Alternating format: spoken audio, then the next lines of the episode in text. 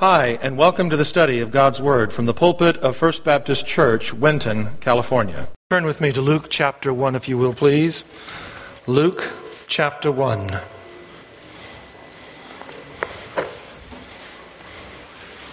While you're turning there, remember, as we're looking at John the Baptizer, you remember that the angel Gabriel came to John's father Zacharias and told him that he and his wife Elizabeth would have a son in their old age. And this son would be the forerunner of the Messiah, the Christ of Israel. Zacharias had a hard time believing since he and Elizabeth had no children and now they were advanced in years. And so, as a sign, the Lord took away Zacharias' speech. And he would not be able to speak until his son would be born, and he would name his son John. Nine months had passed. Zacharias was unable to utter a word until the time when Elizabeth gave birth to her first son, and they asked what the name of the child should be. And the Lord loosened Zacharias' tongue, and he said his name will be John. After the declaration of this child, the child's name, he sang this song, and you find it here in Luke chapter 1, beginning in verse 68. Blessed is the Lord God of Israel, for he has visited and redeemed his people, and has raised up a horn of salvation for us in the house of his servant David as he spoke by the mouth of his holy prophets, who have been since the world began, that we should be saved from our enemies and from the hand of all who hate us, to perform the mercy promised to our fathers, and to remember his holy covenant, the oath which he swore to our father Abraham, to grant us that we, being delivered from the hand of our enemies, might serve him without fear in holiness and righteousness before him all the days of our life.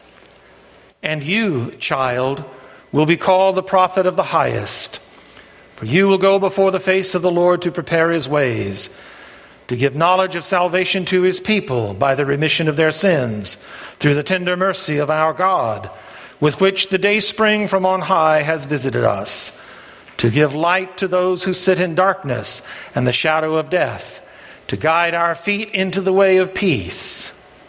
So the child grew and became strong in spirit and was in the deserts till the day of his manifestation to Israel. This is the word of the Lord. May he bless the reading of his word.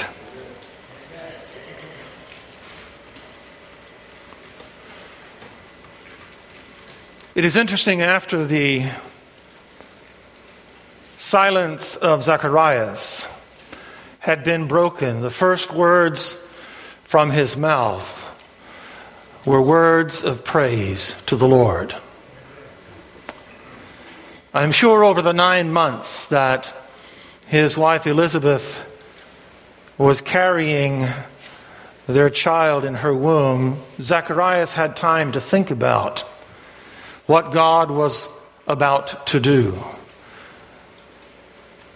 And it is evident from this song that in the course of his deliberation, Zacharias remembered much of what he had learned as a child, as a young man, as an adult, as he ministered before the Lord at the temple. As he had gone to Sabbath school and had learned the lessons of the Old Testament from the rabbis, as he had listened to his parents speak of their uh, relationship with God and the, the relationship that Israel had with God down through the ages. He learned his lessons well. And he drew from those lessons these words of praise offered to God. This song is called the Benedictus in the Latin. It is a song of praise to the Lord, and in it, Zacharias gives God the glory for two specific reasons. Number one, that indeed the promise of God to him and to Elizabeth had been fulfilled, and she bore him a son, and his name was John. But secondly, Zacharias, and more importantly, Zacharias offers up praise to the Lord God for salvation. For salvation. How often do you thank God and praise God for the salvation that He has blessed you with?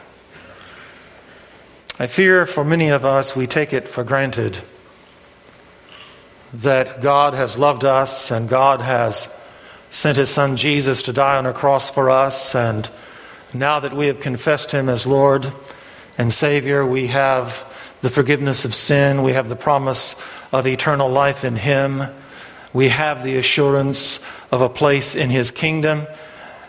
I think we take such wonderful gifts, such powerful gifts for granted. It should be like Zacharias each and every day for us to offer the Lord a song of praise for the salvation which He has promised and delivered to us through His Son, Jesus Christ. I want you to notice here in verses 76 through 80. We'll focus our attention on these verses this morning. Although the entire song of Zacharias is worthy of our study, but we're focusing our attention upon John because John has been set aside by the Lord God in his mother's womb to be the one who goes before the Christ to prepare the people for the coming of the Messiah. And you'll notice here that Zacharias in verse 76 addresses his infant son and says, You, child, will be called the prophet of the highest, or the most high one. The Hebrew name for God, El Elyon, which means the supreme God, the God superior to all gods. He offers this word of praise to the Lord, who has revealed himself by fulfilling his promise to Zacharias. But he also thanks God that this child will have meaning and purpose in his life. And by the way, dear friends, every child that God has blessed us with has meaning and purpose in their life. They are a gift from God. And we are to honor that child, those children, as gifts from God, filled with not only potential as human beings, but filled with great prospects, with great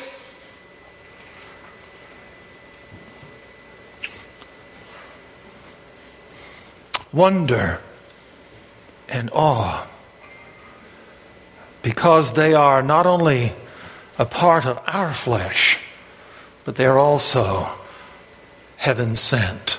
And we need to honor them, and we need to honor God for them. So, John is going to be called a prophet. And we know from reading through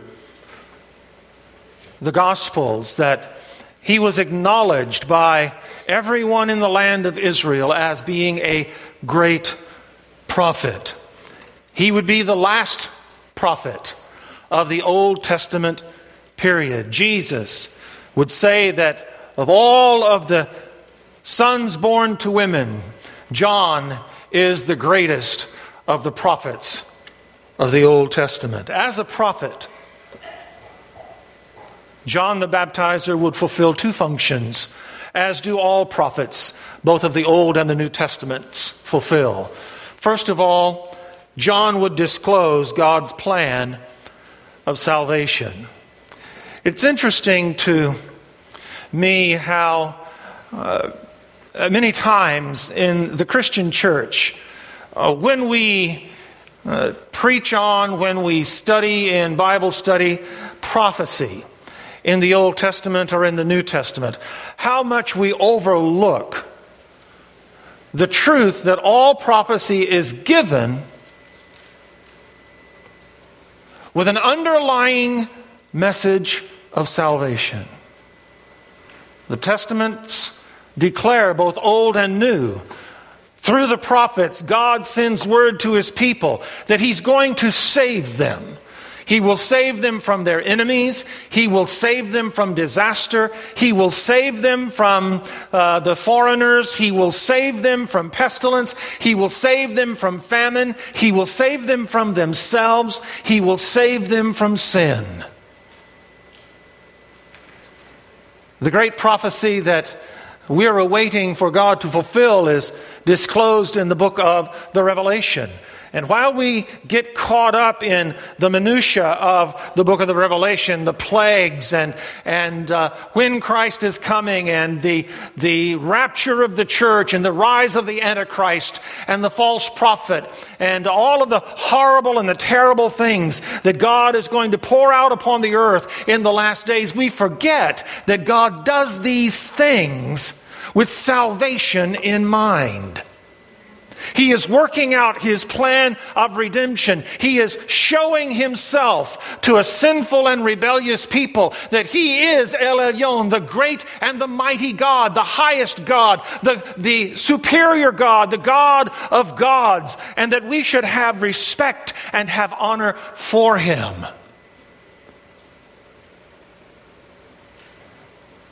Even the book of the Revelation is about salvation bringing lost people to faith in Him and saving His people from the destruction that He pours out upon the ungodly. So, the first function that John the Baptizer will fulfill in his life is that he would disclose God's plan of salvation. And that message of salvation, again, uh, is scattered throughout this Benedictus of Zacharias.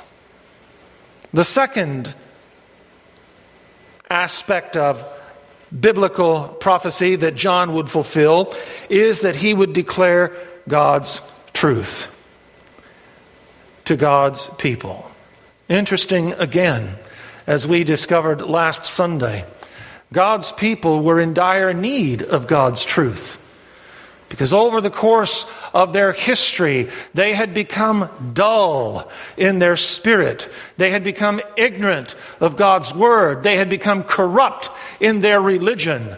And they had embraced the, the false interpretations and, uh, and the uh, twisting of God's word uh, that the scribes and the Pharisees and the Sadducees, as their leaders, had duped them into believing. They needed to hear God's truth once again, and John would be the vehicle through which that truth would be made known to God's people. Now, when we think of a prophet, normally we think of a foreteller of future events. We think of someone who reveals God's plan for the future. And there is justification for that. Daniel in the Old Testament was one of many prophets. He spoke of the kingdoms that would rise and fall after the kingdom of Babylon. He also spoke of an eternal kingdom whose ruler would be the Son of Man, the Christ whom God would send. In the New Testament, we have John the Apostle. He was a prophet, a disciple of Jesus Christ. But he wrote the book of the Revelation, which again reveals God's plan for the end times, which is yet to come. Zacharias here is fulfilling the office of a prophet as he sings this song of what his child would be and how his child would affect the kingdom of God in the life of Israel. He said that his son would prepare the people of God for their Messiah, and that God would bring salvation to his people through their Messiah. This was yet to come. This was 30 years away because John was just an infant, had just been born. But Zechariah knew the Word of God well enough to know that in this promised son, God was going to do something wonderful. He was going to do something great. He was going to do something that was unheard of in the history of mankind. He would send a Savior. He would send an individual who would bring to the people of the world a salvation a salvation that they could not earn, a salvation that they could not manufacture for themselves, a salvation that they could not inherit from their fathers and mothers, but a salvation that came fresh from the hand of God as a free gift. But the second function of the prophet was to declare God's truth to the current generation to preach God's truth to people who needed to hear God's truth. And that is a desperate need in our world today. It is a desperate need in our country today. It's a desperate need in California. It's a desperate need in Winton and Atwater and Merced and Cressey and Ballico and Livingston and, and all surrounding areas. It is a desperate need for people to be aware of God's truth. And we have been declared by the Lord Jesus Christ, set aside to declare that truth to the people of this area. Jesus said, uh, as a departing word to his disciples, All authority has been given to me in heaven and earth. As you go, I want you to declare to the peoples of the earth all that I have taught you. Make disciples, baptize them in the name of the Father, Son, and Holy Spirit. Teach them to observe all that I have taught you, and I'll be with you till the end of the age. We have been given that divine assignment to be prophets in our world today. Not the classic prophet of the Old Testament to foretell future events or to interpret future events, but to tell the truth of God to a people who are lost and dying without Christ. As a prophet of God, John the Baptizer would call all of Israel to repent of their sins and to be baptized in preparation for the coming kingdom of God. Was his message popular among the common folks? Yes. Thousands upon thousands of people responded to John's message and met with him down at the Jordan River and was they were baptized confessing their sins. They were baptized in preparation for the coming kingdom of Christ. But he was reviled by the elders of Israel, by the religious leaders of Israel. He was looked upon as a charlatan. He was looked upon as a false prophet. He was looked upon as an individual that was out of his mind. After all, he didn't go to their schools. He didn't learn from their teachers. He wasn't registered in their roll of rabbis, recognized rabbis in the region. They felt that he was an anomaly, a dangerous anomaly, yes, but anomaly nonetheless. They didn't care for his message of repentance. They didn't feel like they needed to repent. Why do we need to repent of sin? We're priests. We're the sons and the daughters of Abraham. We do not need to repent of sin. We're already in the kingdom of God by virtue of our birth. But John did not back down in his message to the common people or to the clergy. He looked at the clergy on one day as they were gathered there to watch this spectacle of baptism, and they mocked him. And John looked at them and called them a pit of vipers. They needed to repent of their sin as well, and they needed to produce fruit of repentance before they could be accepted in the kingdom of God. Notice in verse 76, Zechariah said his son would go before the face of the Lord to prepare his ways. And that would be his primary purpose. Six months older than Jesus, his cousin, he would be on the scene, engaged in his ministry before, six months before Jesus would come to be baptized by him in the Jordan River. And so John was already getting the message out that the people needed to hear that the kingdom of God is coming and they need to get ready for it. He would be the forerunner of Jesus Christ with the expressed purpose of preparing the people for their Savior. And he would do this through three specific means that we find in verse 77, 78, and 79. Look at them, if you will, please, those three verses. Three specific ways and means in which John is going to prepare the people for the coming kingdom. And it is important that we understand his method of preparation because that is also our method of preparing people for the coming kingdom of Jesus Christ. Do you believe that Jesus Christ is coming again? Do you believe that he is bringing his kingdom with him when he returns? Do you believe that people need to know that Jesus is coming again? Do they need to know that there is a kingdom that's coming that they can inherit when it appears? Then we need to prepare them for it. And how do we prepare them for it? The same way that John prepared the Hebrews in his day for the coming kingdom of Christ. Look at verses 77 and 78.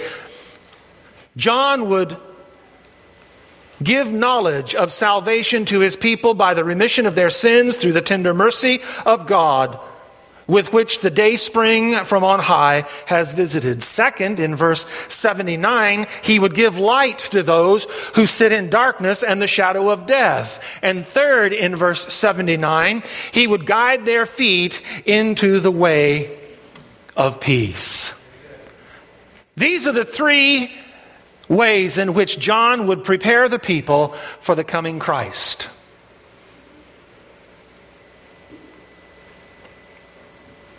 All three of them emphasize the need for salvation. All of them emphasize the need of repentance from sin. People need to know about salvation. They need to know the truth about salvation. I firmly believe that in many instances, the doctrine of salvation has been so misunderstood, misinterpreted in our day today that people have no clue what it means to be saved or how to be saved.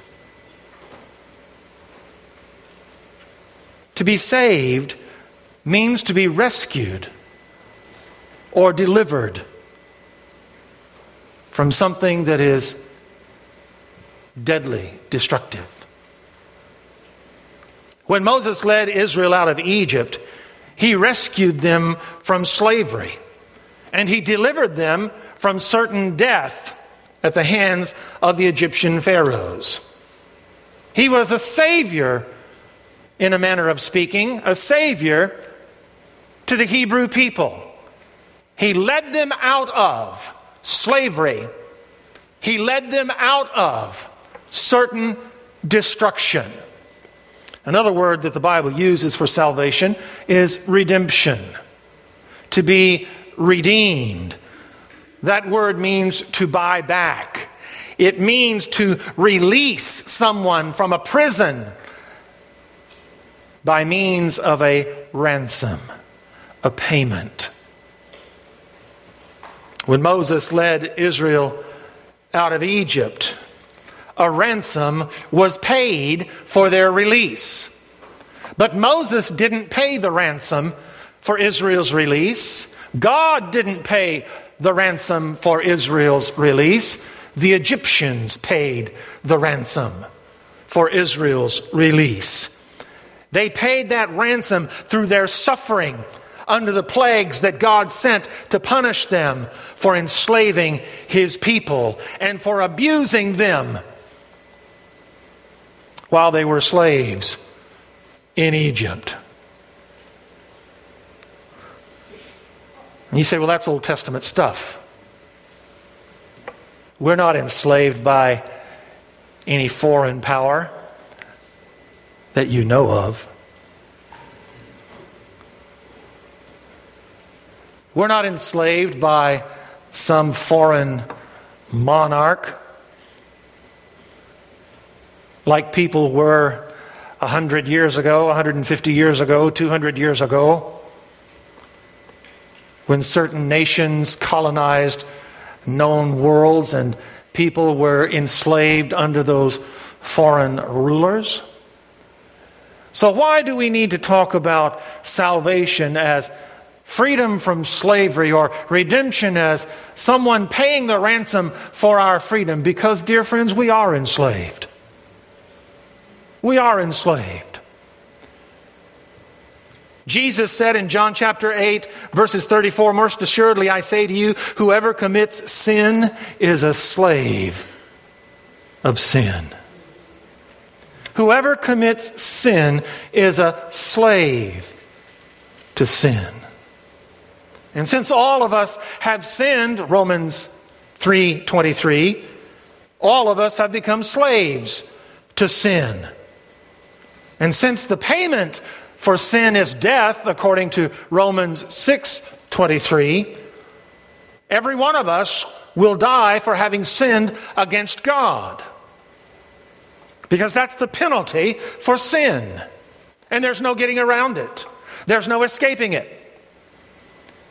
It is the just judgment of God upon all who rebel against him. But as God sent Moses to deliver Israel from slavery in Egypt, he has also sent his son Jesus Christ to deliver us from slavery to sin that leads to death. And He is the only means whereby that salvation comes to us. It does not come to us through the church, it does not come to us through religion.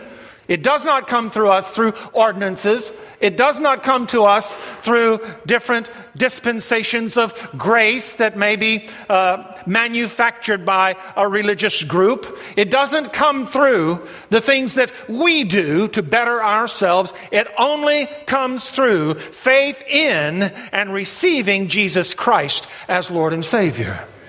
And that's the truth that people need to hear.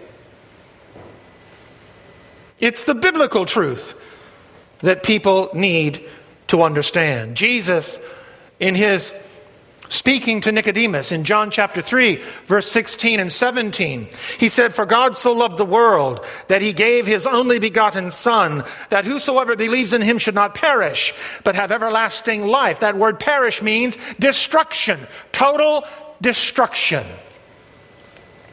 For God did not send his Son into the world to condemn the world, but that the world through him might be saved. The only provision that God has made for our own destruction in sin is his Son, Jesus Christ. God sent his Son to be our ransom, to pay the price for our freedom from sin and from death. Jesus said in Matthew 28, verse 20, just as the Son of Man did not come to be served, but to serve and to give his life a ransom for many. The Apostle Paul wrote to his young friend Timothy, 1 Timothy 2, verses 5 and 6 For there is one God and one mediator between God and men, the man Christ Jesus, who gave himself a ransom for all to be testified in due time. You're a slave to sin without Jesus. And you may very well say, Well, I don't need Jesus Christ. I can do whatever I want to do. I'm not a slave to sin. Oh, yes, you are. Yes, you are. You do what your sinful nature dictates you to do. You do what your sinful mind tells you to do. You do what your sinful will compels you to do. Without Jesus Christ, you will, con- you will continue to be enslaved to sin. So God sent John the Baptizer to prepare the Jews for their Messiah, their Savior, and their Redeemer. And John came out of the wilderness preaching a very simple but powerful message. And his words were Repent, for the kingdom of heaven is at hand. Repent, for the kingdom of heaven is at hand. And that same truth must be preached, and it must be taught, and it must be witnessed today. People don't like to hear it. Doesn't matter if they don't like to hear it, they must hear it. People don't want to hear it, but it doesn't matter. People need to hear it. Life is short. Eternity is long, and hell is hot for all who find themselves in that dreaded place because they have no regard for the Son of God. What does it mean to sin? It means to rebel against God. It means to disobey the moral laws of God. And Jesus makes it very clear in his Sermon on the Mount that sin is not just what we do, it's also what we think. It's also how we feel. It's also the motivation uh, uh, behind our actions. People do not sin just with their hands. People also sin with their lips, their words. They also sin with their eyes in seeing things they ought not to see. They also sin with their ears in hearing things they ought not to hear. They also sin with their thoughts and things they ought not to think. They also sin in their heart, having affections they ought not to have, and also producing deeds of sin and deeds of wickedness and evil out of the sinful motivations of their heart. That's what it means to sin. Dear friends,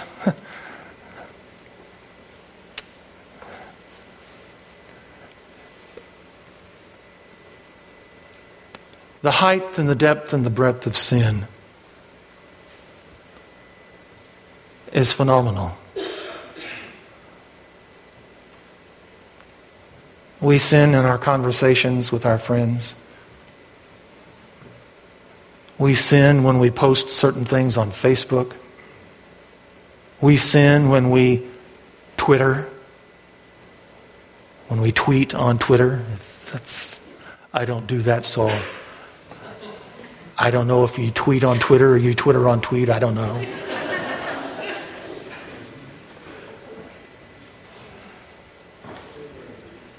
we sin in a thousand different ways we rebel against God in a multitude of ways, and we're not even aware of it.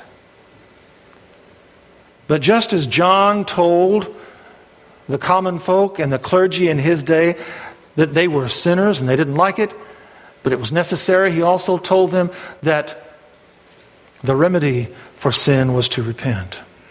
And what does the word repentance mean? It means to stop rebelling against God. Just stop it. Don't do it anymore.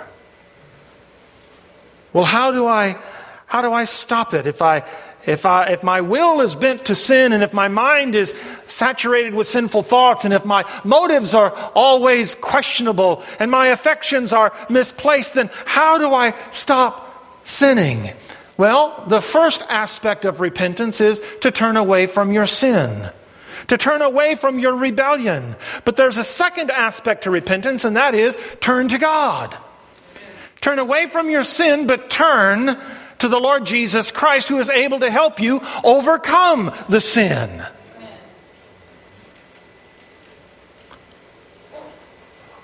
To repent is to stop rebelling against God and to humbly surrender to His authority, His word, and His will.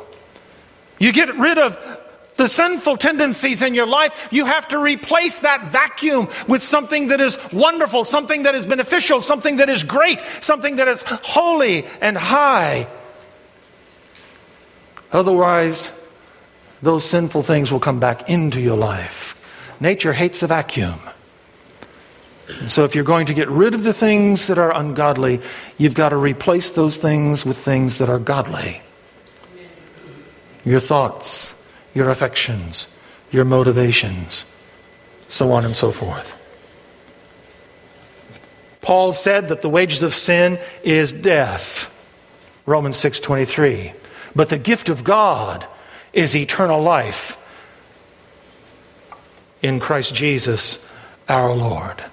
Turn away from rebellion. Turn back to respect and to honor the Lord. So, John the Baptizer prepared the people for the coming of Jesus Christ by giving them knowledge of salvation by the forgiveness of their sins through the tender mercy of God with which Christ from on high came to bring. And understand, dear friends, in the era in which we're living, the period and time in which we're living, God is merciful. Is He not? He is merciful. He calls you and He continues to draw you to His Son Jesus Christ because He wants you to be saved. God is not slack concerning His promises like some count slackness, but is long suffering toward us, not willing that any should perish, but that all should come to repentance. That's mercy. And God is showing to you day in and day out His mercy. And He's showing our country, He is showing our state, He is showing our communities His mercy by allowing us to continue to exist even though we rebel against Him as a people. But there is coming a day when that mercy is going to be withdrawn. And God will no longer be the merciful and the gracious Savior. He will be the righteous and the just judge who will deal with sin as only God can deal with sin. Second, John prepared the people for the coming of Jesus Christ by giving light. Notice that in verse 79 by giving light to those who sit in darkness and the shadow of death. Aren't you glad we have light? You remember a couple of Sundays back when the electricity went off? And we were all sitting here in the dark? I think it was a greeting time at that time, was it not, Dave? It was greeting time, and people were wandering around, stumbling into pews and stumbling into one another. We need the light. Amen? Amen. We need light. We need light so that we can see what's hidden by the dark. We can't find our way when our path is shrouded in darkness. That's why on the very first day of creation and the very first act of creation, God created light. Let there be light. And there was light. And then he divided the light from the darkness. Aren't you glad for that? We don't have to live in darkness. In Scripture, darkness is often used as a metaphor for sin, for evil, and for wickedness. Since all have sinned against God, which leads to death, and we've all sinned against God, then all of us live in the shadow, the darkness of death. John chapter 3, verses 18 through 21. Jesus said, He who believes in Christ is not condemned, but he who does not believe is condemned already, because he has not believed in the name of the only begotten Son of God. And this is the condemnation this is the condemnation that light has come into the world and men loved darkness rather than light because their deeds were evil. For everyone, Jesus said, for everyone practicing evil hates the light and does not come to the light, lest his deeds should be exposed. But he who does the truth comes to the light, that his deeds may be clearly seen, that they have been done in God. John uses this interplay between light and darkness, and he uses them as metaphors for what is sinful and what is righteous, what is bad and what is good, what is worldly and what is godly. And here Jesus is saying that because we love our worldliness, because we love our sin, because we love our rebellion against God, we refuse to come to His righteousness because our sin will be exposed. And no one likes their sin to be exposed. But unless that sin is exposed, unless it's acknowledged, unless it's repented of, unless it's forgiven by faith in Jesus Christ, that sin continues to condemn us. That's what Jesus said to Nicodemus. Israel had lived in and languished in the darkness of sin and death in their souls. But God sent His Son, Jesus Christ, to shine the light of salvation upon them so they could see their way back to God. In John chapter 14, verse 6, Jesus said to his disciples, I am the way, the truth, and the life. No man comes to the Father except through me. Israel as a nation refused to come to the light of salvation in Jesus Christ. They loved the darkness of their sin, and they loved their disobedience more than they loved the truth of God. But we don't have to live in that darkness. Jesus has come to offer the light of his salvation. Third, and finally, John the Baptizer prepared the people for the coming of the Savior by guiding their feet into the way of peace. Again, verse 79 guiding their feet into the way of peace. Almost a, a funny picture, if you will. Here, this wild man from the wilderness, this preacher of repentance and righteousness, comes to a cultured people, comes to a civilized people, comes to a people that are well entrenched in their religion, well entrenched in their family life, well entrenched in their culture. And he comes to them to teach them how to walk, to teach them how to walk the pathway of peace. He did this by identifying Jesus Christ as the Lamb of God who takes away the sins of the world. If sin is rebellion against God, then the sinner is at war with God. And the only solution to this war is Jesus Christ, the Prince of Peace. Romans chapter 5 and verse 1, the Apostle Paul writes, Therefore, having been justified by faith, we have peace with God through our Lord Jesus Christ. And it's a funny thing that the elders of Israel, the scribes, the Pharisees, and the Sadducees, they, didn't ha- they had no clue that they were at war with God. They had no clue that they were estranged from God.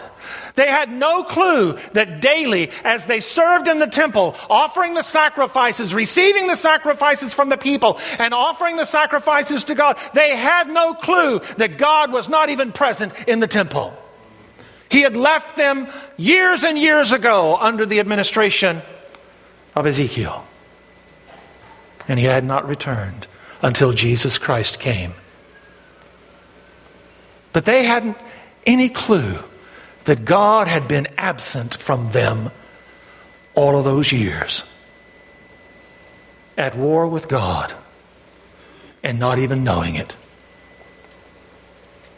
Israel, like many people today, believed that their religion, their traditions, their ceremonies, their rituals, their false theology made peace with God.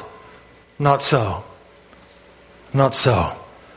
Only the sacrifice of Jesus Christ on the cross, which ransom was paid by his own death, brought peace to the human condition.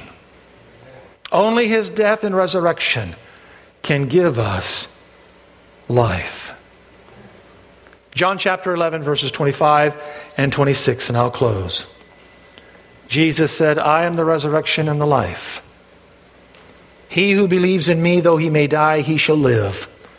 And whoever lives and believes in me shall never die. Do you believe this? That was the question Jesus asked Martha as Jesus had traveled to Bethany to raise Lazarus from the dead. He asked Martha point blank, Do you believe that I am the resurrection and the life? That's the question he asks you. That's the question he asks me. That's the question we ought to be asking other people. Do you believe that Jesus is the resurrection and the life? Is he your resurrection and life? So John was sent by God to prepare Israel for the coming of the Savior, Jesus Christ. His message was simple but powerful. Repent of your sin and be baptized in preparation for the coming kingdom of God.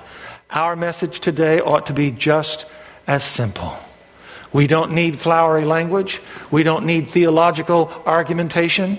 We don't need all kinds of, uh, of outlines to memorize and, and a whole bank of scripture verses uh, in our pocket. All we need to do is tell people that a Savior has come to give them eternal life, and His name is Jesus.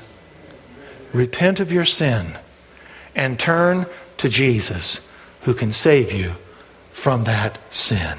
Let's pray. Father, I ask that we will take to heart the example of John. Lord, I, we make things too complicated. Uh, we, we have this mindset that if that, you know that it's only genuine and it's only real if it's too confusing to understand.